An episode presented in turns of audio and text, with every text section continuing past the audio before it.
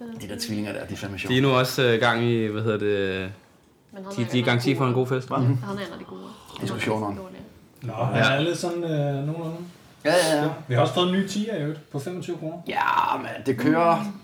Vi skal sige, at jeg skal have romkugler for dem, mand. Det siger du. Eller også siger jeg det. Nej, det skal jeg fandme ikke. Jeg skal have noget andet bare. Jeg tager lige mikrofonen lidt. Det gør du bare. Ja. Det er meget studievalgsagtigt her.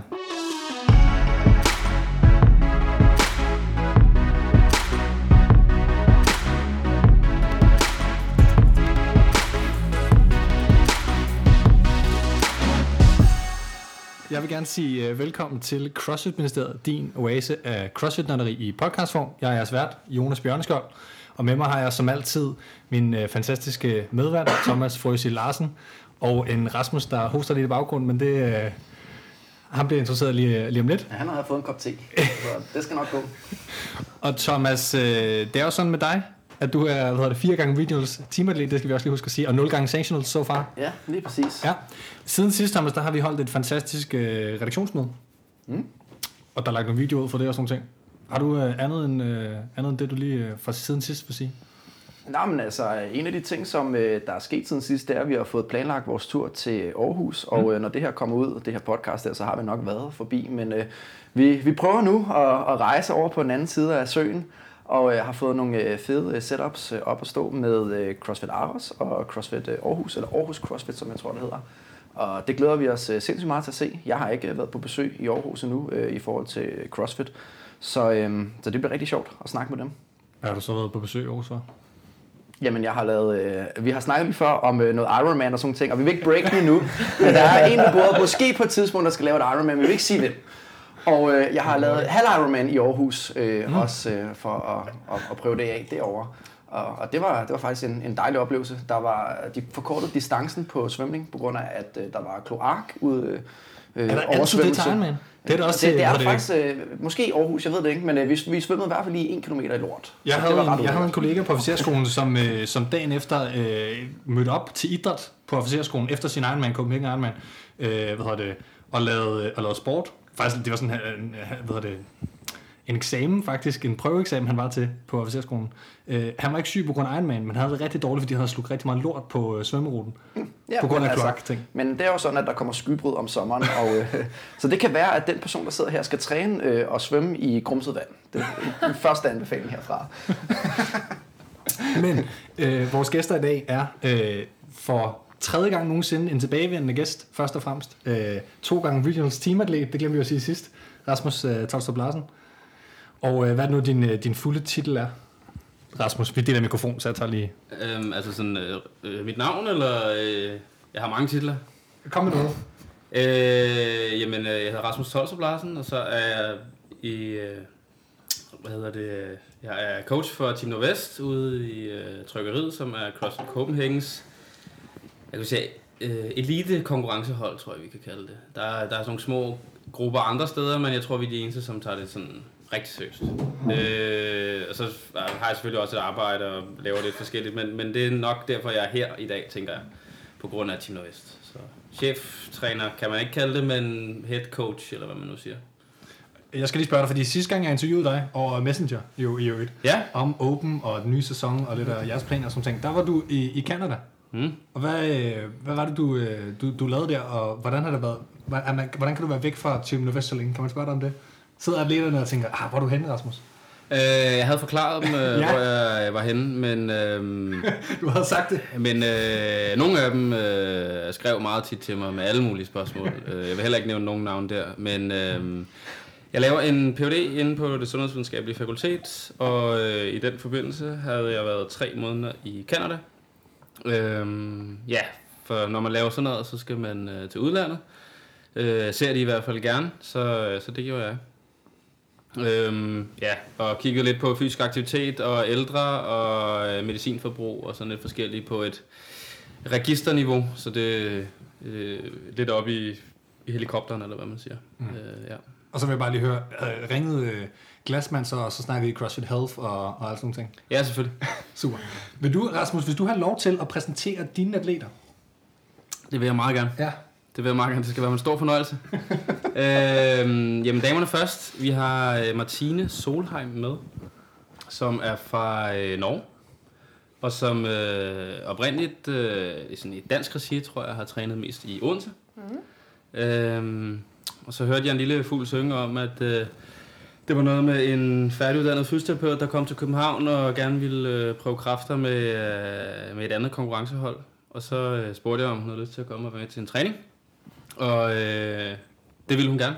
Og hun tog også sin øh, meget stærke øh, kæreste, Kasper Daggaard, med. Det er modellen. Som model. Ja, øh, læge og model. Øh, så det er jo en... Øh, Ikke snakke om nu. okay, vi skal ikke snakke om op, kan jeg høre. Øh, ja, men øh, hun kan selvfølgelig også få lov til at introducere sig selv lidt. Mm. Øh, men udover det, så har jeg Daniel Skov med. En af vores øh, yngre, men meget, meget talentfulde. Øh, og er ved at blive stærkere øh, folk fra, fra holdet. Øh, Hvordan er det gået med de der dødløbscykluser i øvrigt for uh, Dino Vest? Jamen, øh, nu kan jeg se på Daniel, at han har taget dem seriøst, så det er altså meget godt.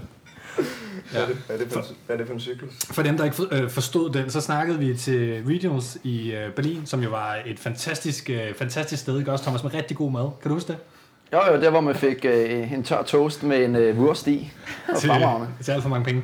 Yes, Regionals sidste år, hvor I var, havde to hold med, øh, Ja. Rasmus, der snakkede vi i forbindelse med et interview om, øh, om, om et event med dødløft, som måske ikke gik sådan helt efter forventningen, og så sagde du lidt i sjov, lidt seriøst, at I skulle til at køre med dødløft. Så det var i den kontekst til dem, der ikke lige forstod det. Ja, øh, altså vi kører jo sådan meget øh, fri programmering på, på holdet, men øh, jeg har ligesom opfordret til, at, at der skulle blive løftet nogle flere ting fra jorden. Øh, det er der nogle af dem i hvert fald, der har taget seriøst, så det, det er altså meget godt. Super. Men skal vi ikke høre lidt fra, fra jer selv også? Skal vi starte med mændene først? Øh, I øh, lighedstegn, eller hvad skal vi sige? Daniel, vil du sige lidt mere om dig selv? Jamen, det var en meget pæn præsentation. Jeg er dårlig til at dødløfte. jeg er 24 år. Jeg læser på CBS, gang med en kandidat. Og ellers så træner jeg i Nordvest. Jeg tror, jeg trænet i fem år allerede. Kan jeg jo regne ud efter, som at fem år siden vi var i Ballerup. Så må jeg fem år siden starte med at træne CrossFit. Ja, og hvor mange gange har du været til regionals nu også? Det, Kun det, en gang. en gang? Nå, okay, jeg tror faktisk, du nåede øh, et sted et par gange her. Nej, jeg var kun med en gang. Okay. Jeg kan ikke huske, hvad det. Jeg var, ikke med, jeg var kun med den en gang i Berlin. Så noget lige, at, som de andre, lige at få den med, inden øh, Glassman han ødelagde det hele. Men du nåede også at være med i uh, Fittest of the World sammen med øh, det der udtaget hold, der var. Nå, Landsholdet, man kan ja. sige også. Ja, Ja, i FA3, ja det er. International Functional Fitness Federation. Og det var bare super professionelt, ikke også? Ja, det er... Det var en god konkurrence. ja, den er da blevet større sidst. Siden nu, jeg så lige, de har fået nogle syd sydamerikanske hold med også. så Ja. Den vokser. Ja, det var så godt. Det er spændende at se, hvad, hvad det bliver med, med den konkurrence næste gang, om, om der ja, kommer lidt flere tilskuere især også, og lidt mere opmærksomhed omkring den Ja. konkurrence. Som, som jeg fortalte øh, vores øh, gæster, inden vi gik i gang, så må vi gerne finde folk til, som ikke kan tale dansk. Og øh, Okay, det står for Jonas' egen regning, det der. jeg vil sige, første episode lavede vi ligesom stilen med Nikolaj, der begynder at beskylde en fra Dubai om at være krudtet for vildt op i CrossFit. Så jeg tænker, vi startede der. Nej, jeg vil bare sige, øh, hvad, hvad hedder det, OPEX og, og James øh, Fitzgerald, kan man sige, hele den, øh, den proces med F3 og sådan ting.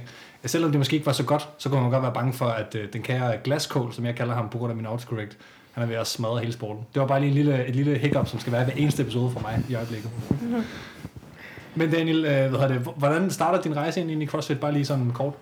Jamen, jeg tror, det startede, da jeg var på udveksling eller på sådan noget collegeophold i USA, hvor de havde sådan noget helt uh, fedt functional fitness, hvor man fik lov til at skubbe en bil, sådan en rigtig America ude på parkeringspladsen og det hele. Det lyder Det var ikke som strongman eller sådan noget. Ja, det var sådan helt, øh, ja, det var meget amerikansk, meget sådan. Men så kom jeg hjem, så var der et lokalt lille træningscenter, trænede der, og så, så jeg startede helt på bunden med hold, og kunne ikke sidde under parallel i deres squat, og det var helt fantastisk. Ikke at det blev meget bedre, men det var lidt. Øh, så begyndte jeg at træne med Kasper Gammelmark en del nede i Roskilde, og så... Watthouse eller bare hjemme sammen, eller hvordan? Øh, ja, det hed Laden dengang, øh, eller Nature CrossFit, eller hvad, hvad det, det hed sådan noget helt... Øh, ja, det hed Nature CrossFit, og stedet blev kaldt Laden. Men når du siger, du øh, startede lige gym, var, var det så øh, i Roskilde, Ja, det er der? Det, der hedder Watthouse Okay. nu, det hed førhen Nature CrossFit. Eller, Er du, er du fra Roskilde? Ja, Okay. så flyttede jeg så til København i forbindelse med, at jeg skulle læse for en tre års tid siden. Passer meget godt, og så begyndte jeg at træne ind med Team Nordvest. Eller bare i hvert fald trykke ud, og så var det jo næste skridt. Så ja, det er nok den vej der til. Men vi er jo glade for at have dig med. Hva- Hvad har du lavet inden? øh, Det tænker jeg lidt, fordi ja, vi Nå, ved jo alle sammen, at, at gammel Mark, han har jo været faktisk øh, exceptionelt dygtig til bordtennis. Øh, øh, hvis for jer, der ikke ved det, det er lidt sjovt at tænke på, men øh, han har været meget dygtig, og måske stadig er det. Øhm, har, du selv en karriere inden for elitesport? Vi havde også en tur på besøg sidst, der var tidligere landsholdsmålmand i fodbold. Altså, jeg var meget glad for fodbold og spillede det meget, men jeg tror, min storebror tog lidt mere talentet, end jeg gjorde. Så, så, så det ved jeg, jeg spillede en del fodbold, altså der gik mere bajer omklædningsrummet i det, så stoppede jeg med det. Så gik jeg videre. Så jeg ikke spillet computer, tror jeg det eneste, ellers jeg har lavet. Stærkt. Jeg har ikke Det var været elite, elite i noget som helst. Så øh, ja, det var en hård vej op, og ikke kunne komme under parallel. Og, Ja, så, så du er faktisk en af de få, der ikke har forudsætninger øh, til at starte med. Altså, vi er mange, skulle til at sige, øh, vi, øh, nu skal jeg passe på ikke at og, ja, tage mig selv som eksempel, men, men der er mange i hvert fald generelt crossfitter, der nemlig har en Altså, man kigger på eliten i til, til CrossFit, er jo triathlon baggrund, altså vægtløftningsbaggrund, ja. som. Matthew Fraser, ikke? Og, og Samantha Briggs, der har lavet triathlon på, på et ganske højt plan. Jeg har ingen. Der er simpelthen... Øh, jeg tror ikke, det fodbold kan tælle med. Altså, det, det var så meget hyggeplan de tre gange om ugen der. Det, er- der ligger der en eller anden form for grundform at altså, løbet en tur i ny og næ, men, men Du har ikke været en couch potato. Altså, du har været en, der har været lidt aktiv. Det. ja, ja, ja, lidt. Mm. Men ikke, ikke, sådan, ikke i nærheden af noget elite. Mm. I hvert fald aldrig haft en træningsmængde, som jeg har nu. Eller timeantal, eller seriøsitet, eller noget som helst. Skal vi have damerne på Ja, på jeg tænker også, skal sige? Martine? Hvad, hvad er din baggrund, hvis vi tager det sådan nærmest helt fra starten af? Ja, min baggrund er faktisk at øh, jeg har været på landsholdet i gymnastik. Fra jeg var måske 12 til jeg var 16. Um, Er det Team Gym? Ja. Ja. Tømling, trompet. Kan vi lige runde øh, som, øh, som shows øh, gymnastikekspert, Thomas? Hvad er det nu, det er til dem, der ikke lige ved det? Om jeg tror faktisk, vi har været øh, gennem det en gang før, fordi mange af de her islændinge også øh, dyrker det, som, øh, eller har dyrket det. Øh, for eksempel Bjørk Odinstolt og, mm. og øh, hvad den hedder, Gud, Gudmundsson der. Øh, hvad hedder det? Så BKG. Ja, lige Ja. ja. præcis. Øhm, og, og det er jo den her kombination af, at man springer i minitrampolin, og så laver man noget rytmeserie, og så springer man også øh, på bane, som er både forlæns og baglæns, men mm. faktisk. Ikke? Jo. Altså tumbling, som du selv Ja. nævner. Så, så det giver nogle rigtig gode forudsætninger for at være super eksplosiv især, og, og kunne ramme nogle øh, gode positioner i sin ja, håndstand, for eksempel, ikke? og når man er ganske smidig også. Så du er bare rigtig god til gymnastik? Eller? Det var jeg. Ja. Ja. Um, og så efter det så, så vidste jeg ikke så hvad jeg skulle lave, så der, for at have et mål, så startede jeg med styrketræning, hvor jeg sådan stilte op til Athletic Fitness en gang. Og Det er det med roning og Ja, pull-ups? roning, pull-ups og dips. Og så selvfølgelig sådan Ja. ja. poseringer. Det er det sige, samme det- som det BB lavede, ikke? Jo, Jo, jo. ja. Så man kan sige sådan bodybuilding, som ikke er dumt, må man må have lov til at sige det. ja, det er lov at sige det. Functional bodybuilding på en eller anden måde. Men en gang var nok. Det var, det var ikke helt mig. Um, Lige hurtig interesse, altså hvordan er pointfordelingen? Er det sådan, man vinder på at se ud, eller er det sådan fire discipliner, hvor de tæller lige meget hver, eller hvordan bliver det egentlig nej, dømt? øh, der? styrken den blev dømt for sig, så dips og pull-ups er sammen. Mm. Den score. Og roning blev dømt for sig, Mm. og posering blev dømt for sig. Så fysik er en tredjedel af Okay, øh, konkurrencen. og hvordan er det, det er hvor langt og sådan... Var det 500 meter for tid? Okay, Agtigt. Så plejer man at have det rigtig dårligt bagefter, Ja, man og så skal man, og så har man kun 30 sekunder pause, og så skal man lave pull-ups. 30 Max- sekunder? Ja, Ja. max pull-ups, og så max dips. Så bliver jeg faktisk nysgerrig nu, fordi at jeg tænker sådan, øh, nu har du formentlig fået en smule mere volumen på, efter du begyndte Ja. at træne CrossFit. Jo, Så jeg kunne godt tænke mig at høre, øh, i forhold til det resultat, lad os sige, du lavede til konkurrencen der, mm. er du så blevet øh, bedre til at, at lave de gymnastiske ting og roning nu, hvor du laver CrossFit, eller var du faktisk dygtigere der, hvor du kun skulle fo- fokusere på tre specifikke Nej, discipliner? er definitivt blevet bedre nu efter, efter CrossFit. Jeg har også taget på 20 kilo efter Athletic Fitness-karrieren, så det er lidt hvad, mere... hvad, hvad, hvad, 20 kilo? Ja, Og du står pænt skarp, øh, kan vi se Altså, lige nu, hvor så meget, det lyder undskyld, men hvor meget vejer du? altså konkurrenceformen øh, var 52 kilo, Ja. og nu var jeg 72. Det skal også sige, du, du er okay høj. Er sådan 1,74. Ja, præcis. Det er sådan okay høj for en, for en kvinde. Er det, er det ikke det? Jo, det er Oh, sådan... altså, jeg er stadig lige to centimeter højere. Så, ja. Ja.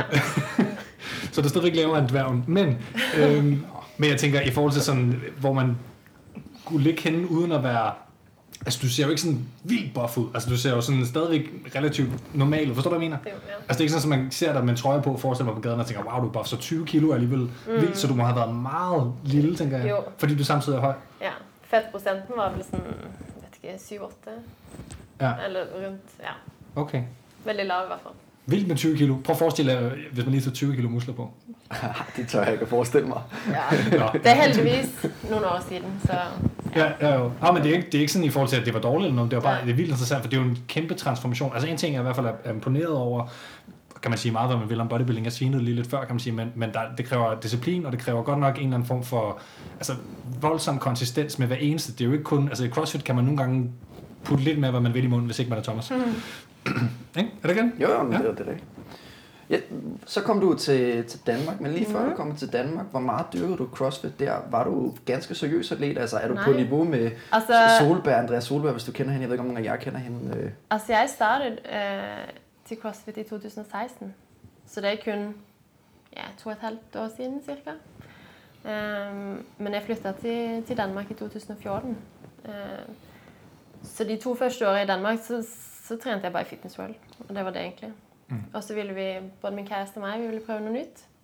Så der startede vi løfteriet i Odense. Og så, ja. Så du har været på øh, Tores og Julius konkurrencehold? Ja. Ja, ja. Mm. Venner af showet, kan man vel sige. More or less, kan man det? Ja, Og så, så er du sluttet for nylig, var det sådan? vi flyttede til København i august, så i sommer. Okay, ja, det Ja. var det. Og, og, og bare lige øh, jer to, fordi vi gider ikke høre om Rasmus, men hvor god er I så? En åben placering eller sådan noget, bare lige for sådan ballpark figure for folk. Kan I det i hovedet? 79, 80. Jeg kan det ud. I Europa, tror jeg, sidste år. Sidste år? Ja, Europe North sidste år, ja. Ja, det er ganske fornuftigt. Ja. Tror jeg. Og Martine? Jeg kan ikke lige huske uh, Europe, faktisk. Men uh, i hvert fald top 30, nej, top 20 i Danmark. Ja. Ja.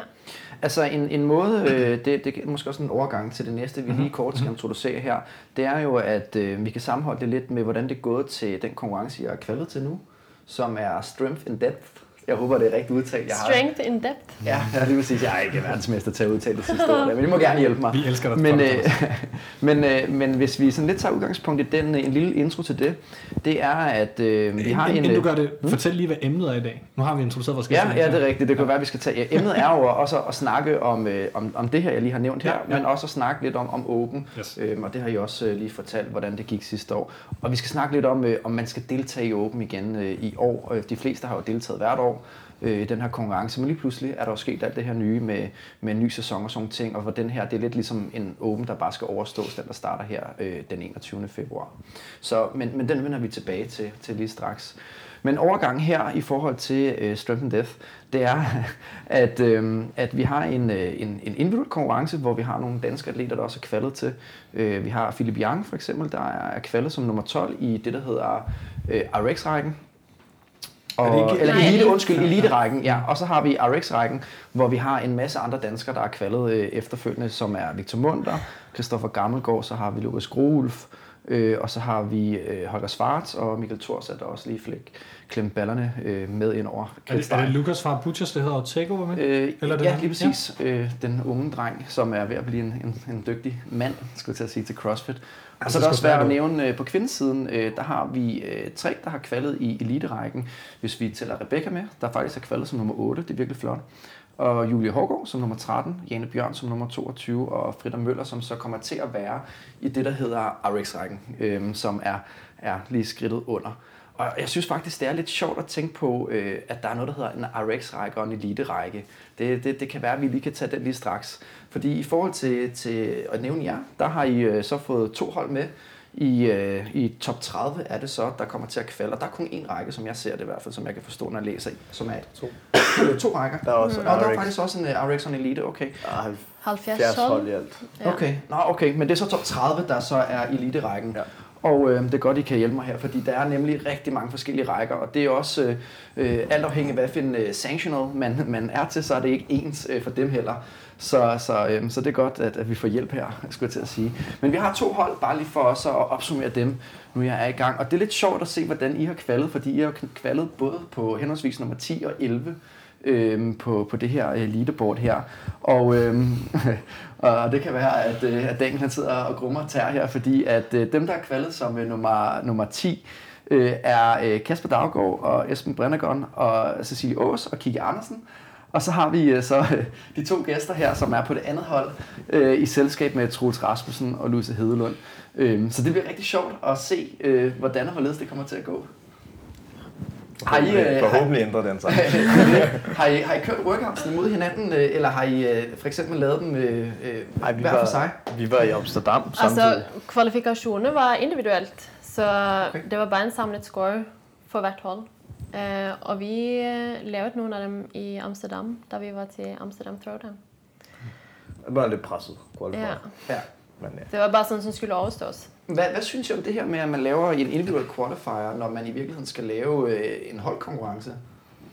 Kan, kan vi lige indskyde historikken i det? Det er jo sådan, det fungerede i Open øh, altid førhen. Men nu, nogle af sanctionsene er jo faktisk begyndt nu at lave rigtige team workouts. Så det her er jo ligesom, som det altid har været, men nu er der mulighed for at gøre noget andet. Bare fortsæt. Altså, det er jo et stort logistisk, som SUM, du skal i gang i, hvis du skal til at have fire mennesker til at med op på samme tid, lave samme workout på samme tid, tre gange, eller hvad det skal til, eller hvad der tre forskellige workouts over en periode, så det bliver et større logistisk værk for alle andre, og du fjerner de her super teams, og hvis folk nu skal på ferie, eller de har noget fødselsdag, det gør det lidt Eller skal til sværere. Amsterdam, altså Ja, som vi lige ser ja. under. Altså. Så, øh, så det gør det hele lidt sværere. Øh, så, så på det punkt kan jeg godt forstå øh, pointen i det. Og hvis man nu vil tillade superteams, så synes jeg, at man bare skal lave individuelt som altid. Men om man finder det bedste hold, eller man finder de bedste hold placeret, eller sammensat af fire individuelle gode atleter, det er jo så, hvad, hvad det er. Men øh, så må man jo håbe, at de tester hold ting til konkurrencen, kontra Dubai bare teste individuelle atleter. Så der er jo en forskel. Mm. Hvad, hvad, hvad synes I, I andre? Vi har snart diskuteret det en del på redaktionen her faktisk, altså off, off mic, men også nogle gange on mic, det her med, at, at det er spøjst at have en holdsport, hvor kvalifikationen ikke foregår øh, i hold. Har du for eksempel noget at sige, tænker du? Øhm, jamen, jeg har faktisk altid været sådan lidt øh, imod det, udover at øh, det logistiske er meget nemmere, så jeg kan godt se, hvorfor at, øh, at man gør det øh, for de overordnede rammer. Øhm, men, men det med, at man, at man ikke ligesom vil gå all in på en holdsport, øh, synes jeg egentlig har manglet altid. Øh, og de blev jo meget mere seriøse på et tidspunkt omkring team-eventsene, og der er også mange flere tilskuere, som, som begynder at se det øh, til de store konkurrencer. Så jeg synes egentlig, at, at øh, man ligesom godt kører den hele vejen, men, men øh, ja, det, det er selvfølgelig et logistisk mareridt, som der også blev sagt før, og det, det har helt sikkert en betydning. Også for dem, som tilmelder sig, og dem, som tilmelder sig, det er lige med penge, så det vil sige, at øh, der er helt sikkert også en økonomisk interesse i at få så mange individuelle atleter til at melde sig til en øh, qualifier som muligt. Ændrer det på måden, I træner på? At qualifiers er... Øh, altså, vi laver som udgangspunkt øh, teamarbejde til vores fælles træninger. Det har så ændret sig en lille bitte smule nu, fordi at det kommer vi nok til at snakke om, men, men, øhm, men, men altså, hvis at qualifieren er, er 100% individuel, så øh, kræver det selvfølgelig, at man skal fokusere på den. Og hvis man er sikker på at kvalificere sig, så kan man godt tillade sig at fokusere lidt mere på teamarbejde. Men hvis man ikke er til, øh, helt sikker på at kvalificere sig, så skal man fokusere på det individuelle. Fordi så må det andet komme bagefter. Hvad med, tænker I det her omkring, at man nærmest har en, altså vi har faktisk snakket en del i de sidste episoder om det her med at lave niveauinddelinger. Jeg tænker måske, det kunne være sjovt også at få dit syn på det, øh, Tolstrup. Det her med, at man har en, en elite-række og en RX-række, fordi jeg tænker sådan lidt om, om det er det samme, ikke? Altså sådan, det er lidt sjovt, at man sådan opskalerer lige pludselig igen, ikke? Altså, øh, nu kender vi jo ikke workoutsene til den pågældende konkurrence, men jeg kunne da forestille mig, at de skal lave de samme workouts, fordi at RX-rækken hedder RX-rækken, øh, og så gør man setupet måske, der er måske færre på banen ad gangen til elite-rækken, og der øh, de ligger på et bedre tidspunkt, så folk de kan øh, fokusere det, hvis, hvis øh, man hellere vil se e-, elite end, end RX-rækken, men øh, Ja, det ved jeg ikke. Nu, nu hørte jeg noget af jeres podcast sidst, øh, og, og er enig med nogen og uenig med nogle andre. Øh, jeg synes egentlig, at øh, som udgangspunkt, så skal man beslutte sig for, når man laver en konkurrence, om man vil teste de bedste, eller man vil lave en konkurrence, som er sjov at være med til. Og det er to forskellige setups, og det, det skal man simpelthen huske. Fordi jeg synes, det lyder lidt som om, ikke, at, at, at du ved, lige pludselig så øh, kan man jo sige, for Victor Munter som kvalder som nummer 38, hvilket er meget flot, altså, men det betyder jo så, at han er en af de 10 bedste i den række. Ikke? Mm. Og, og, det virker bare lidt som om, at det er bare for at gøre det lidt sjovere for ham at konkurrere, i stedet for at han bare ligger med røven i vandskåben i en uh, elite-række. Ikke? Men lige her med, med Strength and Depth, der har jeg hørt, jeg ved ikke om det er rent, men at de laver to helt forskellige setups. Så Elite og RX bliver helt fraskilt fra hinanden. Mm. Fordi det vil være håb, fordi du kan ikke køre 70 atleter og 70 hold på et, et setup. Det, og det skal jo også have to forskellige venues, tror jeg. Ja. Så det kører alt elite et sted, og så alt... Ja, så det, bliver, det skulle blive helt opdelt på den måde. Så på den måde så er det bare at lave en ekstra konkurrence, når man alligevel har det store setup i gang. Så det er bare nogle flere dommer, du skal til. Ja, okay, så det er faktisk en ret interessant pointe, det her, ikke? at man laver sådan faktisk sådan her, ja, bruger den samme qualifier, men bare for at lave to mm. forskellige venues. Ikke? Altså, det lyder ret vildt. Granite Games, som jo, øh, altså, som jeg tit nævner i, i det store sådan hele inden sanctions kom, så havde vi Granite Games, Water Blues, som de to store events, som er mange, mange, mange tusind atleter og har rigtig mange forskellige divisioner osv. Det, det, der er interessant i den her kontekst med dem, det er, at de har kørt med en pro-division i tre år, mener jeg der. Så en pro og en SRX kalder det division. Og det, de har gjort, det er, at de har egentlig bare øh, til gode set alle de atleter, som ikke er Patrick Vellner og lignende, til at de også skal få lov til at konkurrere på et niveau højere end intermediate. Fordi at krav, lidt, lidt ligesom Rasmus Mark i snakker om sidst, der er så mange, der gerne vil konkurrere, måske ikke i et dansk miljø, men internationalt, at hvis der skal være nogen, som, ikke Victor Munter, han er jo vel en eliteatlet, more kan man sige, men altså, men altså folk, som måske ligger i 50. i qualifieren, de har ikke en chance for nogensinde at få lov til at komme med, hvis det kun er pro. Så man kan sige, det er mere sådan community-aspekt, end et konkurrenceaspekt at have med næsten på en eller anden måde. Giver det mening? Og så kan man sige, så får man så også flere penge, fordi der er mange flere deltagere i qualifier, som, som du nævner før. Uh, Granite Games har gjort det, de har haft forskellige vægte og divisioner uh, i qualifier og i konkurrencen, uh, altså som både elite og SRX og intermediate. Så hvis snatchet var 120 i, i elite, så var det 102 i, i RX for eksempel. Ikke? Mm. Så måske er det sådan, altså, men, men vi, Sanctions prøver jo en masse forskellige ting, og man kan sige, Strength and Depth er ikke en lige så stor ting som, som Granite Games, men, men de vil gerne være store, virker det som om, ikke? Tænk, tænker lige også for måske at runde den lidt af her mm-hmm. snart, det er, øh, at, at det, det skal også lige nævnes, at der er jo også de her invites her, så, så det, der kommer også til at være nogle, nogle dygtige atleter, som er blevet inviteret allerede. Og, men den egentlig eneste faktisk af de her øh, kendte atleter, man har, det er Jakob Hebner, som øh, vandt øh, qualifieren ret øh, overlegen, skulle jeg til at sige, som nummer et. Men ellers er der kommet nogle invites, hvor Sara Sigmundsdottir lige er blevet øh, øh, og gjort officielt. Og så har vi også øh, den polske, jeg ved sgu ikke, om han er så kendt ham der, Bronislav øh, Onkovic, øh, Olenkovic, tror jeg han hedder. Ja, der er ikke så mange, der simpelthen... på leaderboard. Ja, ja, og jeg tror også, han vandt en konkurrence her for, for nylig. Der er ret godt til regionals. Ja, og, ja, præcis. Han var tæt på games. Ja, han, han, han er sådan et kæmpe jern. Altså, han, han ser ret øh, pumpet op på lidt af hvert. Men, men det, er, det er jo en ting med polakkerne der der er lidt det snakker vi om. ja. Øhm, det er den, der ikke kan forstå dansk, som vi gerne snakke om. det var, det, det var, der var også to polakker, tror jeg, der blev taget for, for doping ja, øh, til region og sådan ting. Så der er nogle ting, der, det var ham, der der ham var sejl, ikke? Jo, det, det kører. og så er der selvfølgelig, apropos doping, så er der så Krenikov, han har så også fået en invite. Øhm, så, så der er sådan, så nogle af de her kendte atleter, der så får lov til at komme, øh, komme med, uden at lave qualifier. Så skal lige sige, at han er ikke blevet taget for doping. Nej, han er ikke blevet taget, han har bare ikke fået lov til at få Der er bare mange, ja.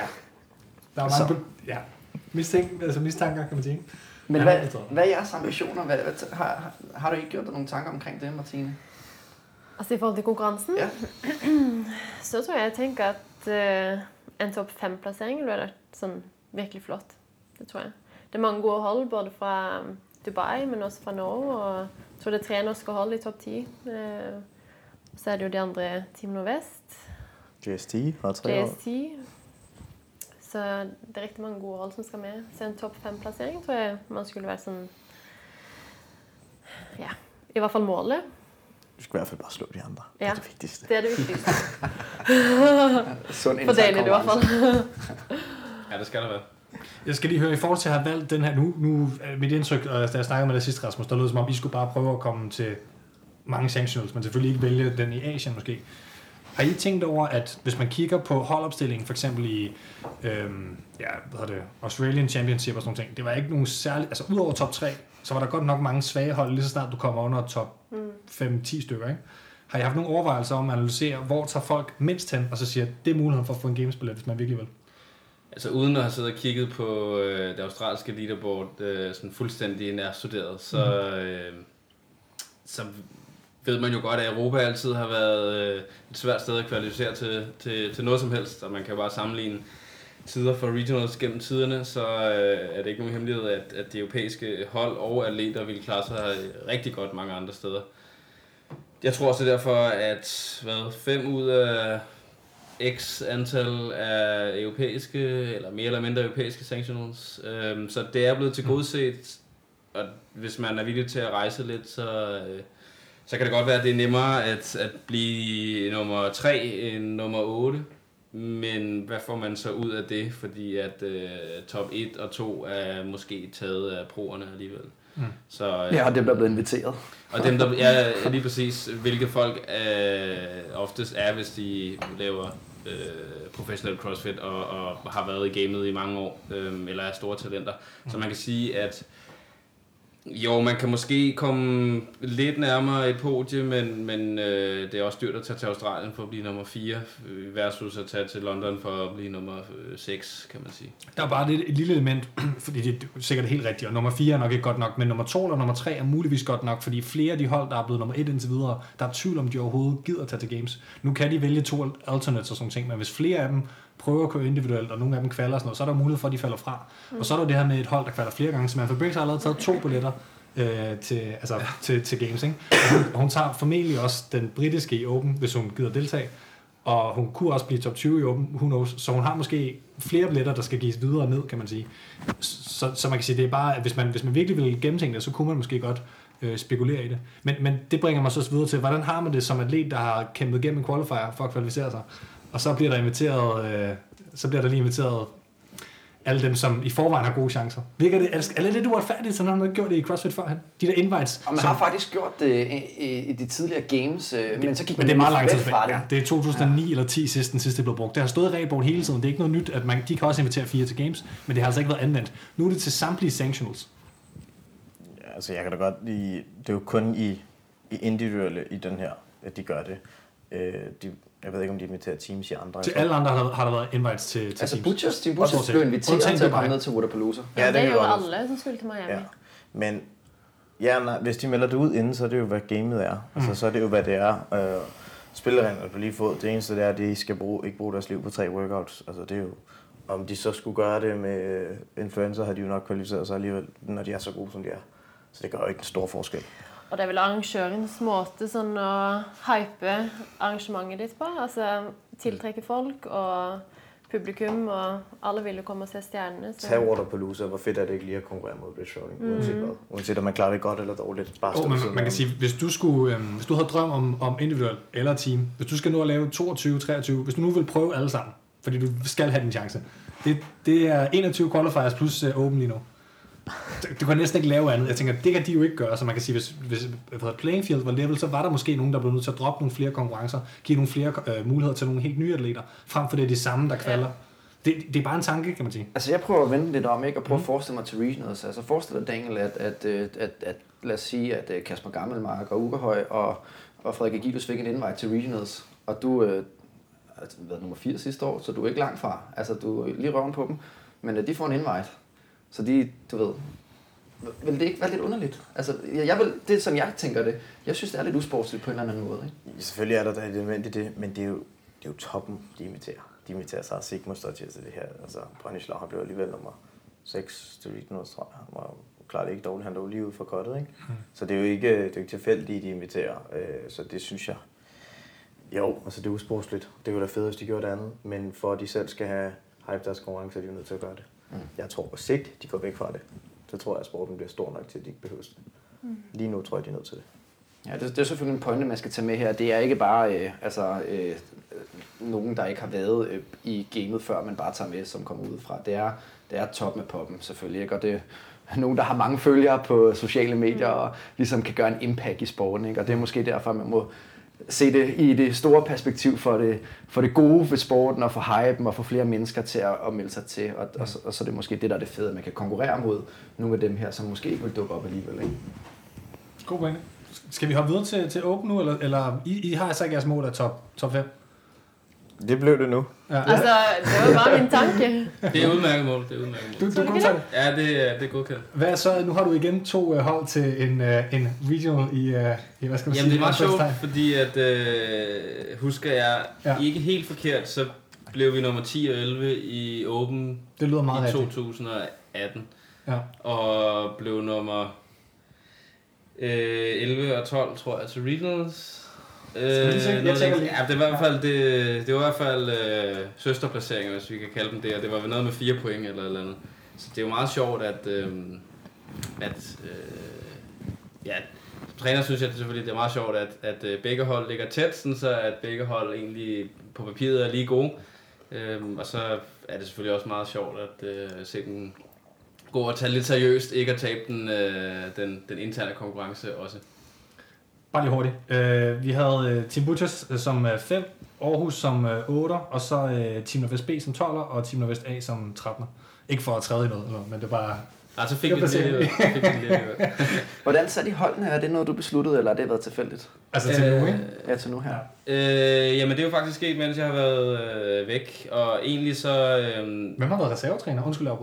Øh, Daniel Skov var faktisk... Øh, Altså, vi havde ingen fast reservetræner. ja, Ingen. der var ikke nogen fast. Øh, Troels har, har, har vist været Troels Rasmussen.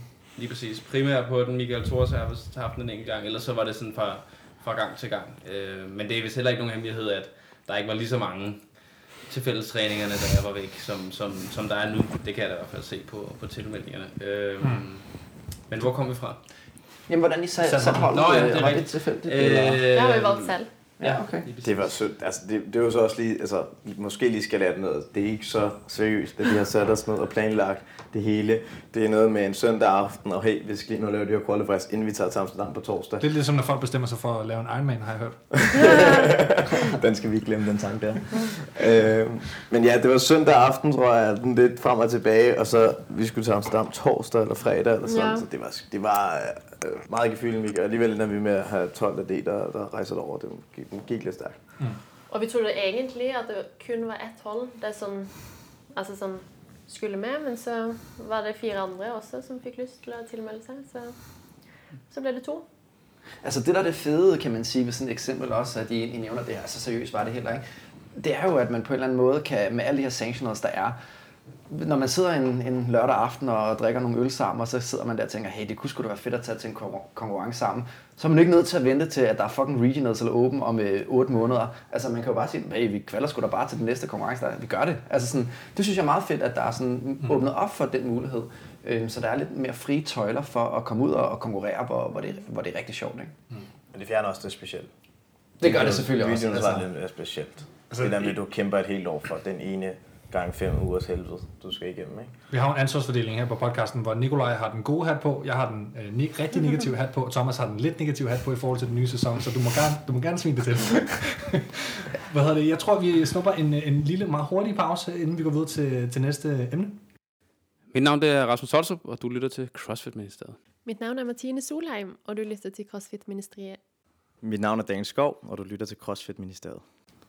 Velkommen tilbage til CrossFit-ministeriet. Jeg starter lige med et par det, man kalder housekeeping på sådan noget podcastersprog, fordi vi har fået en ny, øh, hvad hedder det, tier subscriber.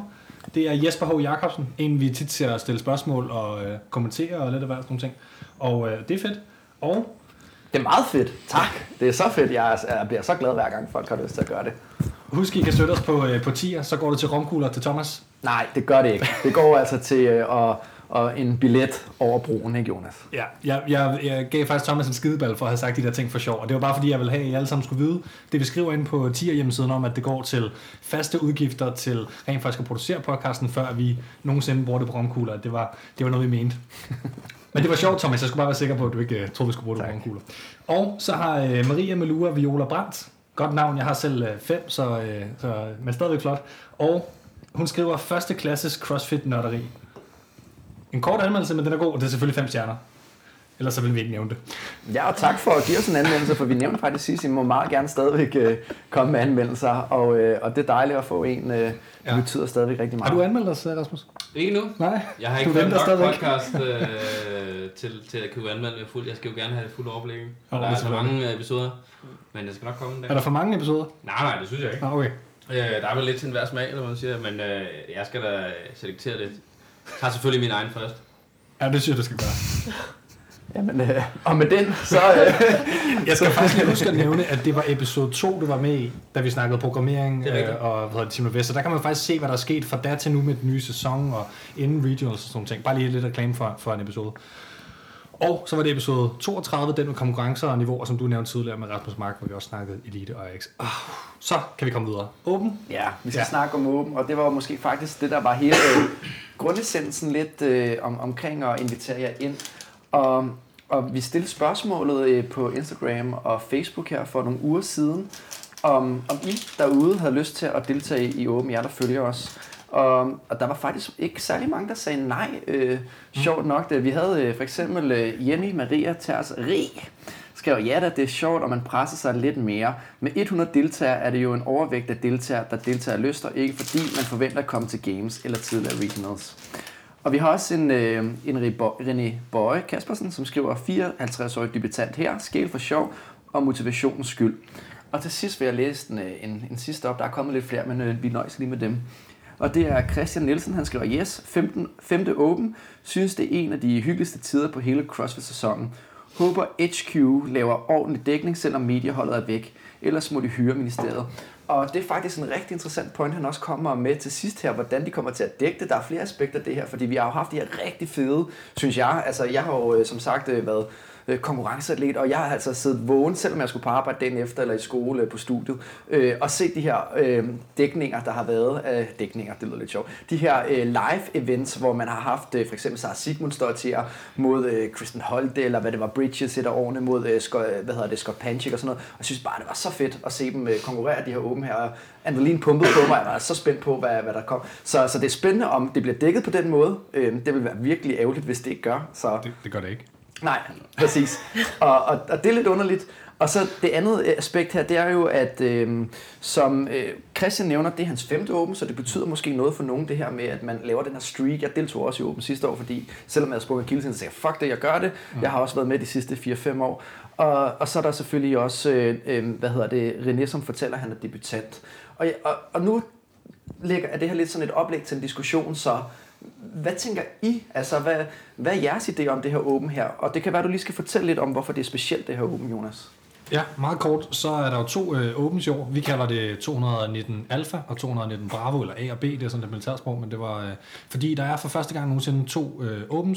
De er begge to af fem uger hver. Det ved vi varighed, vi ved ikke, hvor mange workouts der er, men det, det, det er simpelthen ikke til at vide, men det kan jo være, at der er fem, ligesom der plejer. Og det er fordi, at den åben, der er her i februar og marts, som den plejede at ligge, den plejede at lede op til Games i, øh, i august og Regionals i maj. Regionals er nu væk, men Games er der stadigvæk, så der skal jo være en open, der kvalder til Games i 2019. Men fremover, så kommer det til at være sådan, at Open starter sæsonen, og den nye sæson starter fra oktober øh, med Open, og for første gang er det så 2019 B, kunne man kalde den. Den leder så frem til det Games, der er i 2020. Så man kan sige, at sæsonen hedder, i stedet for at være på et kalenderår, så er den nu fra oktober 19 til Games øh, 2020 august-ish. Det, det er den nye sæson. Og alle sanctions kommer til at så ligge efter Open fremover til den nye sæson. Hvor her kommer de til at ligge før næsten alle sammen. Ikke? Er det nogenlunde øh, forklaret? Ja, det var Det er meget fint. Så, så lad os øh, tage udgangspunktet. Øh, det kan være, at vi kan spørge øh, coach Tolstrup her, hvad han tænker om det her åben her, fordi at, øh, hvad, hvad har du sagt til dine atleter omkring det her? Jamen, jeg synes, at de skal være med, hvis de har lyst. Men fra at gå fra, at øh, man nærmest blev smidt af holdet, hvis man ikke deltog, eller det, det, det gjorde man simpelthen, øh, fordi at alle point ligesom talte, øh, så, øh, så skal man jo nærmest være øh, professionel crossfitter, for at Open er relevant i et seriøst perspektiv. Jeg skal jo ikke tage noget fra debutanterne og femte gangs Open folkene, og hvem ved, det kan også godt være, at jeg skal lave den selv. Men øh, det er jo kun for sjov, og det er jo kun for at konkurrere mod andre og så videre. Men hvis man virkelig vil noget med det, så, øh, så tror jeg, at Open er blevet for de professionelle crossfitter, hvis vi skal kalde dem det, eller top øh, 2-3 i hvert land. Og, øh, Ja, det er faktisk en vigtig pointe. Ja, for man behøver jo selvfølgelig ikke at være professionel, og det er jo øh, heller ikke, fordi der er mange penge øh, i CrossFit, medmindre at øh, man er top 5 i verden. Øh, men, men det må de selv bestemme, eller hvad man siger. Så, så der er ikke noget der. Det er egentlig kun sådan en, jeg tror det bliver lidt en intern konkurrence, og folk laver den helt sikkert kun én gang. Øh, I modsætning til nogle af de andre år, hvor de øh, er blevet tvunget derned, hvis jeg synes, at, at man lige kunne få fem øh, reps flere. Nærmest uanset, hvor de lå henne i feltet. Så det bliver ikke den der sweatfest, som det har været øh, før. Nej, jeg er ikke noget med at ligge søvnløs om natten, vil jeg da ikke håbe, og, og så videre. Altså, det, det gjorde man jo, og det kan jeg da også godt forstå. Øh, men ja, det, det er mere frivilligt nu, og der er ikke nogen forbud, men øh, der er heller ikke nogen krav. Jeg skal bare lige hurtigt indskyde til dem, som ikke ved det, hvis man ikke øh, har fulgt det helt med. Hvert land kvalificerer nu en person til Open individuelt, både mand og kvinde, og hold er ikke en del af Open overhovedet længere. Og så top 20 i Open kvalder også, men man tager sit nationale mesterskab med først. Øhm, og top 20 bliver ikke backfilled, så vidt jeg har forstået. Bare lige så at forstå det. Det vil sige, hvis man vinder, øh, hvad hedder det, top, øh, top, øh, hvad hedder det, hvis man vinder det danske Open, men man samtidig er top 20, så får man sig top 20 plads i stedet for, og så bliver det nummer to for Danmark øh, med. Fordi der skal være en national champion, som repræsenterer øh, hvert land. Før var det jo sådan, at det var top 40 eller top 30 eller hvad i hver region, som kvalificerede til en video. Så er det vist så på plads. Så tror jeg, det er, er jeg to også. Mhm. Altså For min del så er det jo litt meningsløst, fordi jeg har jo ikke dansk pass. Så for meg er det ikke noe mening i å stille mot de danske utøvere. Eh, og jeg tror ikke jeg har jo noe spesiell mulighet for å slå Kristin Holte, som er Norges eh, beste utøver. Ja, det er dronningen af, af CrossFit det år lige nu. Ja, så måske om noen år, men ikke lige nu. Eh, Så for meg blir det nok litt spill av tid og krefter å leve open. Eh, Hvor jeg heller tenker at jeg måske skal trene på mine svagheter, og måske tilmelde meg flere av de sanctioned events, hvor man måske har mulighet til å komme med. Det er i hvert fall mer realistisk for meg lige nu. Så man kan sige, Open er på en måde den hårdeste qualifier til et event, der findes lige pludselig. Ja. Ja, det er fem, fem forfærdelige uger. Ja. Ej, det er jo fem uger uden træning, så det, er jo, det skal man jo tage med. Ja, hvis man er lige der, der skal peak til det ordentligt, ikke? Altså. Mm. Ja, nej, men nemmere med, når man siger liter liter kan nøjes med bare det den en gang. For, øh, for alle os andre var det, var det fem Og nu uger kalder jeg træning. dig elite. Nå, ja, okay. Ja. Øhm, men for alle os andre var det jo fem uger, hvor du ikke trænede, og det er jo, skal man jo have med. Det er jo det, man en eller anden gang synes er sjovt, hvis man laver det her. Eller så man er lidt en idiot, så man ikke synes, det er sjovt at træne. Øh, så det er jo fem uger, hvor man ikke får lov til at træne. Rigtigt. Og måske mm. to træninger. Men det leder mig hen til et lille spørgsmål, og det, nu vil jeg så give det til, til coachen, til, til Tolstrup, fordi at, øh, hvad hedder det, hvis man nu skal forberede sig til Open, øh, også hvis man vil lave den for sjov, men gerne have en god score, nu snakker du om fem uger øh, uden træning. Hvordan tænker du, man laver, laver Open øh, nu, hvis man gerne vil have et godt resultat? Du skal selvfølgelig ikke fortælle Patrick Vellner, hvordan han skal gøre det. Jeg ved ikke, om vi lige har fortalt, at, at Open er, altså, der er et vindue på fire dage, hvor du kan lave øh, upload-scoren. Det er Ja, lidt en ja. vigtig pointe. Den kommer typisk ud torsdag nat, natten til fredag, øh, og så skal man så uploade den øh, mandag aften i Danmark. Hvis det er ligesom du plejer. Hvis det er, som det plejer. Jeg skal selvfølgelig ikke fortælle øh, Wellner, hvordan man laver åben, men, øh, men øh, derfra til at komme med en sådan generel anbefaling, det kan jeg heller ikke. Mm, Jeg tror, det kommer lidt an på, hvor man er henne, og hvad man har af svagheder, og hvordan ens nerver er. Og, Jeg tænker, hvordan man planlægger sin uge. Altså, du- ja, lige præcis. Hvor mange gange skal man lave altså, den, tidligere og- så kom den fredag morgen, tror jeg, så havde man indtil Øh, tirsdag aften dansk tid, eller mandag aften dansk tid, tror jeg faktisk, eller natten mellem mandag og tirsdag. Og øh, jeg har altid været fortæller for, at man lavede den øh, fredag og søndag, og så hvis man havde to fejlskud, så havde man mulighed for at, at gøre det bedre om, om mandagen. Det er jo ikke noget, som teoretisk set giver mening, men det er dog set, at, at øh, det at have prøvet og fejlet på workouten to gange, det giver et godt resultat om mandagen. Mm. Altså det, det der med at lave det Ja. en gang, giver mulighed for, at man lærer nogle fejl pacingmæssigt og sådan noget. Ja, lige præcis. Øh, men altså, så øh, til, til vores kære øh, medieguru, som, som virkelig... Øh, altså, han gik den ind og lavede den på 50% om fredagen, og 75% om lørdagen, for så at prøve at lave den 100% om søndagen. Det ved jeg nu heller ikke, om, om giver så meget mening, men... Øh, Altså, jeg har hørt om fire-fem forsøg på den der workout, der blev udsat sidste år på grund af nedgang på hjemmesiden. Hvad fanden var det for en? Eller var det i Ja, jeg kan, den, 17. ja, jeg kan godt huske det. Det var øh, den her famøse workout for Time, hvor man så skulle lave øh, 10 øh, dumbbell øh, snatches, og Ja, så øh, 15 ja, ja. øh, baby box jumbo, og så hedder det 20, 30, 40, 50. Ja. Og den, øh, den lavede jeg også. Det Øh, er også en skød workout at lave mange gange. Jeg synes, det er den bedste workout nogensinde. Øh, men, men ja, jeg, jeg ved det ikke. Øh, jeg tror mere, jeg vil komme med altså, nogle anbefalinger i forhold til at, at, at lave den øh, workouten med folk, som man måske skal sammenligne sig med. Så hvis man nu er et par gutter eller øh, en vennegruppe, som, som går på hold sammen og, og, og synes, at det kunne være sjovt at, at lave det, så, så lav workouts mod hinanden, døm hinanden og, og få noget erfaring derigennem. Øh, Giv en masse bro reps. Lige præcis. Så ja, yeah, uh, Open er blevet noget andet nu. Øhm, det er stadigvæk noget for øh, os almindelige dødelige øh, motionister. Øh, det er stadigvæk noget for øh, proerne, men alt derimellem er det egentlig ikke relevant for mere, fordi at, øh, skal vi kalde dem elite crossfitter, som ikke er proer, øh, de, øh, de skal have mere fokus på deres træning, øh, end på at deltage i en for sjov konkurrence, som det nu er blevet. Men øh, øh, ja, og så er der andre sanction, øh, sanctionals, som, som der giver meget, meget mere mening. Øh, især hvis man fokuserer på Team CrossFit, fordi det er jo slet ikke relevant i åben. Mm. Så jeg tror, øh, eller jeg synes måske lidt, at, øh, at med det nye setup, så er øh, teamkonkurrencen øh, den har fået et ordentligt hak i tuden. Øh, jeg ved godt, der er flere sanctionals øh, nu, men, men hvor regionals før var ligesom det, det fedeste, man kunne være med til, med mindre at man var pro og, og øh, top øh, et eller andet i verden, ikke? Så, så var det ligesom regionals, man fokuserede på, og det, det er der jo så ikke mere.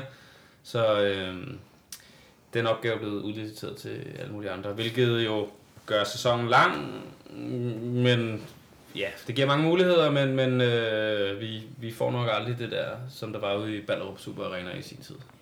Men mindre der kommer en dansk sanctional. Det kan være. Jeg, jeg tænker, øh, Martine, øh, i forhold til det der med, med at pace, som, som Rasmus nævner, hvis man nu er en ikke elite men en af de almindelige døde, som Rasmus siger, hvis, hvis du var sådan en, at du skulle bare skulle pace dig selv helt fantastisk, det der med at have nogle venner ved siden af, er det også noget, I bruger til sanctional qualifiers nu og sådan ting? Altså selvom det er individuelt, bruger I så hinanden til at pace efter? Og Ja, og pres, vi, vi bruger også til hinandens score. Sådan, Ja. Du vet, man hører alltid hvordan man har lavet det, og så vil man jo selvfølgelig prøve at slå den anden. Så man sammenligner sig alltid med, med de man som konkurrerer mot. Så det, det synes jeg er en god idé. Sådan, hvis man skal pace sig selv og finde nogen, som er på sådan cirka samme niveau, og så teste sig på den måten. Mm. Det tror jeg er en god idé. Vi har Brent Fikowski og alle hans øh, venner fra Canada, der har øh, den der hvad, tirsdags øh, trash talk club, eller hvad de kalder det. Når den, der har den laveste placering i Open, skal gøre et eller andet dumt på en video. Nå ja. Det er jo for eksempel en måde at gøre det på. Så er der Ja. noget rigtig øh, motivation for at gøre det ordentligt. ja. Jeg tror ikke, de mangler motivation. Nej, det gør det ikke. Hvad med, når man, øh, altså fordi, når man skal være med til Open, så skal man jo i princippet betale nogle penge for at være med til det her. Og, og jeg, syd, jeg har jo altid syntes, det var sådan lidt, altså, jeg sad sidste år, kan man ikke bare lave Open uden at melde sig til? Altså, giver det mening at, at, at, at betale 150 kroner bare for at få adgang til et leaderboard?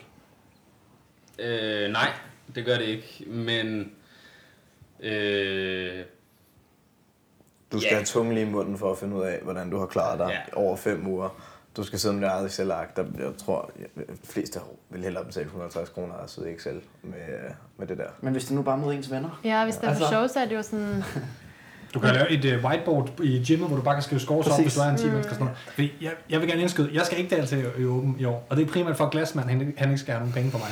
Så han kan forstå, at det er noget nederen, han har lavet. Så er det sådan et politisk budskab, det er et politisk budskab. Altså, det er jo, de, man skal heller ikke undervurdere, hvor mange penge de skovlede ind på Open. Øh, altså, førhen. Det er jo, det er jo kæmpe nederlag øh, på den punkt. Altså, der er jo, jeg glemmer, jeg glemmer til så mange, der deltager i år. Der var været Mm. 250.000? Så, så det, vi har været oppe på et, øh, over 300.000. øh, 500.000 øh, sidste ja, år. Ja, ja 500.000. Øh, det var øh, 10 øh, millioner dollars øh, sidste år. 10,5 millioner dollars, de fik ind på, øh, på Open. man skal på ingen måde heller øh, ikke underkende, at de øh, nok holder fast i Open af en grund.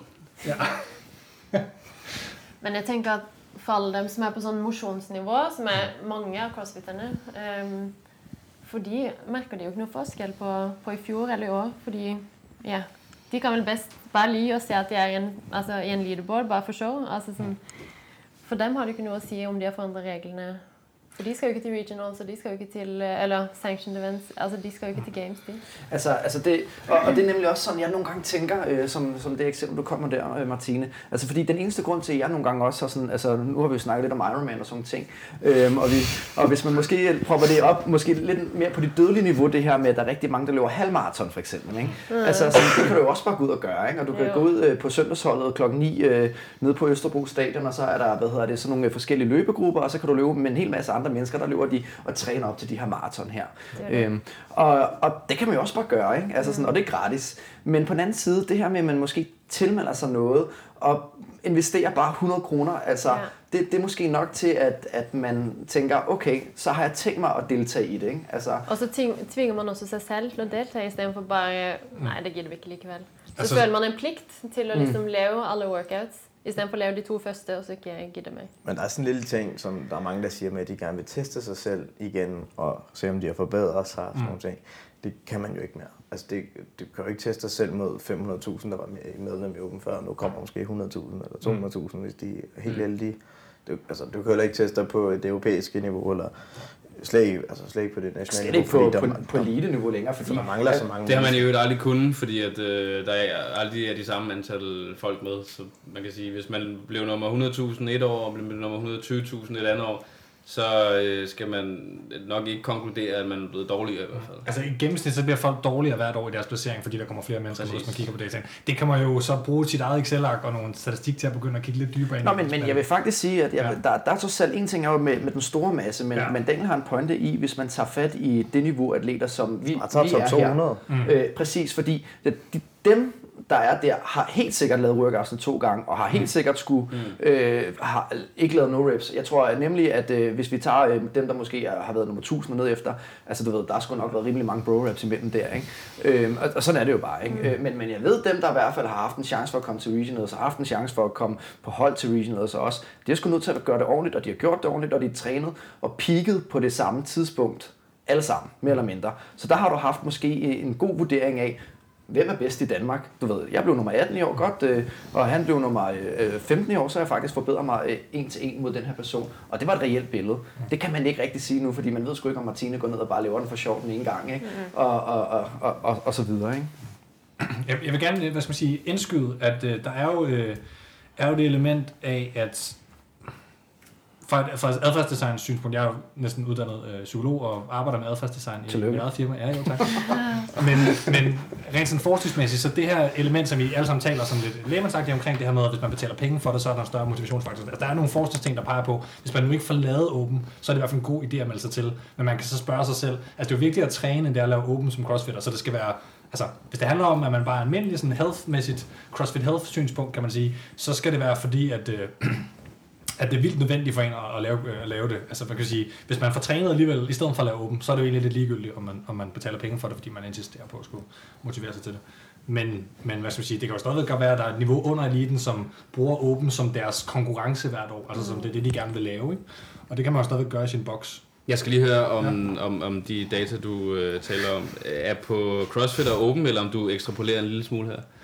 Fra, fra, hvad skal man sige, forsker til, til forsker, jeg ekstrapolerer nok en lille smule fra noget andet. andet Udmærket, fint nok. Så kan vi have en samtale. øhm, nej, jeg kan godt se, hvad du mener, men... Øhm, men jeg, øh, jeg synes måske, at det positive, det er, at øh, konkurrencerne er blevet rykket ud til boksene igen. Så der er kommet, i hvert fald det, som jeg kan fornemme, at der er flere små danske konkurrencer, end der var sidste år. Der er flere små europæiske konkurrencer, end der var sidste år. Der er flere store konkurrencer, end der var sidste år. Mm. Så, så fra at det kun handlede om øh, VM i fodbold, så er der nu øh, noget, der minder lidt mere om, om nogle små øh, syvmandsstævner rundt omkring. Ikke? Øh, og i CrossFit sprog selvfølgelig øh, mindre konkurrencer, og de kører jo hele året rundt, så man kan jo også altså fokusere på dem. Det synes jeg måske, hvis man, hvis man ikke bare vil konkurrere mod sine venner, så, så, så er det der, man skal lægge sine, øh, sine penge, eller hvad man siger. Øh, eller de 100 kroner, det gør nu måske ikke så meget, men... men Det kan men, blive mange, øh, hvis man gør det mange gange om året. Ja, men det er rigtigt. Altså. Det, er rigtigt. Øh, det er ikke til de sanktionerede events og til Open i hvert fald, at man skal øh, teste sig selv. Det er måske mere til de små interne konkurrencer. De er jo også meget sjovere. Øh, der bliver holdt øh, alle mulige forskellige steder. Altså jeg vil sige det sådan, hvis man skal give et godt råd, og måske prøve at give, altså få noget mening for, hvor man skulle lave det her, også hvis man er en lidt dygtig atlet, det er jo, at hvis du vælger at prøve, lad os sige, du tager det søs, bare laver den en gang, så, øh, så får du stadig et billede af, hvor er den styrke og svagheder, fordi der er sådan en stor, ja, formentlig mængde gruppe mennesker, der deltager. Mm. Så hvis øh, du er mega dårlig til at lave handstand push-up, så finder du sgu ud af det til åben. Og det er jo altid en rigtig god øh, vejledning, og det er også det, jeg har brugt det i min egen træning. Jeg tror også, at andre har brugt det som rettesnor for, okay, der var det her clean event, og jeg klarede mig af helvede til i clean. Det betyder nok, at jeg skal være lidt st- stærkere til næste år. Flere blok, øh, boxjumps. ja. Oh, Det- bliver man spændende, hvis det kommer til akillescene. men det bliver step down så hop. Grund nummer et til, at man skal lave open workoutsene, og ikke tilmelde sig leaderboard og betale penge for det, det er fordi Castro, han programmerer det. Fordi Castro, han programmerer altså nogle workouts, som er øh, på et niveau, som nu snakker vi lige, øh, hvad hedder det, sanctional programmering lidt sidst med, med Rasmus og, øh, og, hvad det, og Mads Østergaard. Der er jo det element af sanctionals, der er programmeret nogle mennesker, som ikke har den samme erfaring med at kvalificere både open og regionals og games osv. Og øh, man kan jo sagtens lave dem uden at betale penge for at være på leaderboardet, hvis man vil se sine styrker og svagheder, kan man sige. Ikke? Præcis. Jeg synes, vi, øh, mm. vi, vi skal til at runde debatten af, fordi Ja. at, øh, vi har også nogle gæster, der øh, skal træne. Øh, Og du skal i teateret. Og, ja, jeg skal i teater. Uh. Så øh, Røgkultur. jeg synes, vi skal runde øh, vores snak af med at tage en runde øh, om, øh, for vores øh, podcast hedder det her med, skal du til åben? Ja, nej, måske. Så jeg tænker, at øh, hvis øh, Jonas starter, så tager vi rundt om bordet her. Så kan man sige ja, nej, måske, og så måske en enkelt sætning om, øh, hvorfor. Ja, jeg skal lave åben, fordi Nikolaj og Thomas siger, at jeg skal. Øh, men øh, jeg skal ikke melde mig til at, at være på leaderboardet. Men jeg kommer til at sammenligne mig lidt alligevel, selvfølgelig. Øh, ja, nej, måske. Øh, det kommer lidt an på, om der er realistiske muligheder for at slå nogle af dem, som jeg gerne vil slå. Hvem er det? Hvis, øh, jamen, øh, Emil Skov er øh, den primære øh, person, som jeg skal slå. Øh, det tror jeg nu ikke er realistisk. Øh, det har det ikke været i år eller sidste år, men øh, hvem ved, det kan godt være, jeg melder mig til. Kommer til at påvirke din uh, træning op til Ironman dårligt? Øh, Ja, og så kalder du, det hvem det er ved bordet nu, øh, Skov her. øh, nu ved jeg ikke, hvad det er for noget, Daniel han snakker om, men øh, øh, Open, det udlægger selvfølgelig alt slags træning, det er klart. Martine. Eh, jeg skal ikke lave åpen. Eh, jeg fokuserer heller på å prøve å kvalifisere meg til sanctioned events, tror jeg. Mm. Jeg skal ikke lave åben. Jeg skal lave dødløbscyklus. Sådan. Okay, nå. Jamen, øh, ah, jeg, jeg, jeg kunne godt finde på at melde mig til for at lave dem en gang. Øh, men, men jeg er stadigvæk så lidt forbeholden omkring det, men fordi jeg, er- jeg er godt nok ikke i, i, i særlig flot åben form lige nu, og, og det bliver sådan lidt en, en stolthed lige pludselig for mig. Og, men på den anden side, øh, hvis man kan tage Har det... du nogensinde været i åben form, Thomas? Jamen, jeg har faktisk øh, været i udmærket åben form, øh, utrolig nok, øh, men det er mest fordi, der er så meget gymnastik i åben. Øh, Jeg skal men, også øh, lige sige, Ikke, at du ikke har klaret det flot, men øh, formen... Øh, når du tænker på, at man er strandklar, du ved, åben form og strandklar, er det ikke det samme? jo, lige præcis. Jeg tror bare, vi stopper podcastet her. Jeg vil også sige, en årsag til, at øh, jeg ikke skal være med, for ellers ville jeg med for at prøve at slå, øh, slå Tolstrup. Det var faktisk en af, en af de mål, jeg tænkte, ham kan jeg i hvert fald slå næste år. Der var jeg ved at gøre klakker mig til åben, hvor jeg så havde lungebetændelse, vi havde vores sygebus, der kørte, kørte åben sidste år. Men en af grundene til, at jeg ikke skal gøre det i år, det er, fordi jeg er heller ikke i åben form, fordi jeg skal lave 200 kilo squat for dig, Thomas. Og den er, den er Tæt fair nok. That, that's on. Ja. That's on. Har du ikke 200 kilo squats? Nej, fe- 95. Det havde de fleste til games, så heller ikke, skal man lige huske. Men. Men øh, Og så Martine, hun var sådan, hvad har du? Hvad 200 kilo har du ikke? ser ellers stærk ud. ja, tak. Lad os snakke lidt mere om, hvordan jeg ser ud. Hvor mange, hvor mange her har 200 kilo squat? Bare lige Kilo eller pund? kilo. Nå, så har jeg. Jeg har snart. Super. Jamen, øh, hvor kan man finde jer alle sammen henne? Øh, på sociale medier og, øh, jeg ved ikke, boder, eller Canada, eller Ironmans, eller... Øh, øh, ja. Øh, Har du en uh, Instagram? Eller er du helt hipster imod det hele? nej, jeg er gået anti-Instagram. Øh, Okay, vi må heller ikke tagge dig så og sådan noget, eller hvad? Det må jeg gerne, men jeg tror ikke, jeg kan. Nej, jeg, Nå, okay. okay. jeg har faktisk prøvet. Jeg kan Ja, ikke ja, ja. det. Afmeld din profil simpelthen. Øh, ja. Nå, nå. Mm. Øh, hvis man skal gøre noget, skal man gøre det ordentligt. Det er nok. Øhm, ja, den anden er det, det er sgu lidt for nemt at smide kodeord væk, eller hvad det nu er, folk de gør. Men øh, Jo, ja, ja. Øh, jeg øh, brugte den der Screen Time app og fandt ud af, øh, hvad jeg øh, i hvert fald ikke skal bruge øh, 45 minutter af mit liv på øh, hver dag. Eller fem timer. Men hvis man nu gerne vil finde dig, så skal man komme ned på øh, så kan du- og... Ja, ja. Skal du få øh, nummeret på den stationære telefon? Eller Ja, lige præcis. Øh, jeg sende en brev, du. Øh, hver onsdag, der har vi fællestræning ude i, ude i Nordvest, og man er velkommen til at komme og forklø. Okay, men man skal først løfte 106 kilo i snatch og lave 140 kalorier på en uh, assault bike, hvis man er mand. Og var det ikke sådan? For syv minutter, jo, det er rigtigt. Det sagde du sidst. Øh, Holder du fast i det? Eller? Ja, det holder jeg 6 fast i. kilo var det godt. Ja, det holder jeg fast i. Super. Meg kan I finne på MR Solheim. Og det er ikke Mr. Solheim. Det er bare fordi jeg heter Martine Risdal Solheim. Mm. Jeg tror, jeg, bare, jeg havde bare dagens skov. Jeg har gjort det simpelt. Skønt. Thomas, hvor kan man finde dig? hen? Jamen, jeg hedder, jeg tror stadig, jeg hedder Thomas Frosix. Du har også lavet det der træning? Jamen, jeg har faktisk øh, fået stablet lidt en business på benene med Thomas Training. Det lyder super øh, sjovt, skulle jeg til at sige. Så man kan lige nu sjovt. blive klar til at åbne, hvis man melder sig til, det det, du siger? Ja, men jeg, jeg er faktisk ved at have så mange kunder i biksen, at jeg snart ikke kan have flere ind. Øhm, så, men øh, hvis, hvis man virkelig gerne vil, og du er dygtig, så vil jeg gerne øh, lege med dig, hvis man kan sige det sådan. Og så kan man finde CrossFit Ministeriet på Tier og på Instagram og på Facebook. Vi hedder det samme alle steder. Og øh, mig på beawesome.dk. Øh, god åben, også til jer, der ikke skal lave den.